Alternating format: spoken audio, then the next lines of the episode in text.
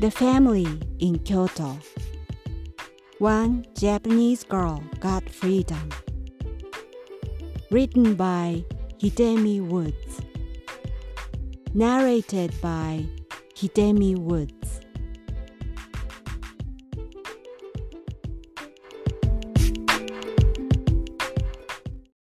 Judge themselves. When my grandfather was young, his father wanted him to be a school teacher. He had been visiting schools to have his son hired. Behind his back, my grandfather, who didn't want to be a teacher, secretly applied to the biggest department store in the city and got accepted for the job there without any connections. It was a famous, long standing department store, and before he started his job, there was a three way interview the company personnel, my grandfather, and his father. Now he came to a point to tell the truth to his father. Because he knew how much his father wanted to see him as a teacher, he braced himself for a stormy position. Instead, his father came to the interview, suggested to eat out on their way home, and ordered unusually expensive dishes for both of them, saying, This is the best day of my life.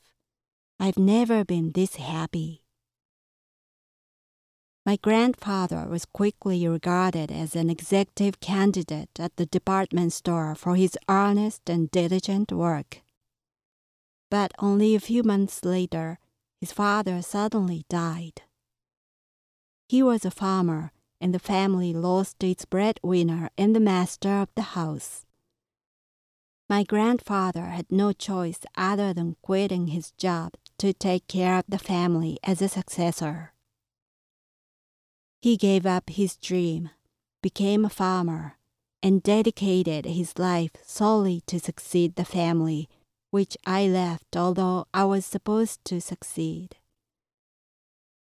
It seems that people look back and judge themselves when they are nearing their ends. Not long before his death, my grandfather suddenly told my parents that he wanted to go to the department store where he once worked vigorously but had to leave to succeed the family. My parents thought his consciousness grew dim because they assumed that he meant shopping, which he was too frail to do. I know what he really meant. He realized that he should not have given up what he wanted to do for his life. On his deathbed, he pointed at my mother and said, You're next. I wonder if she would end up like him.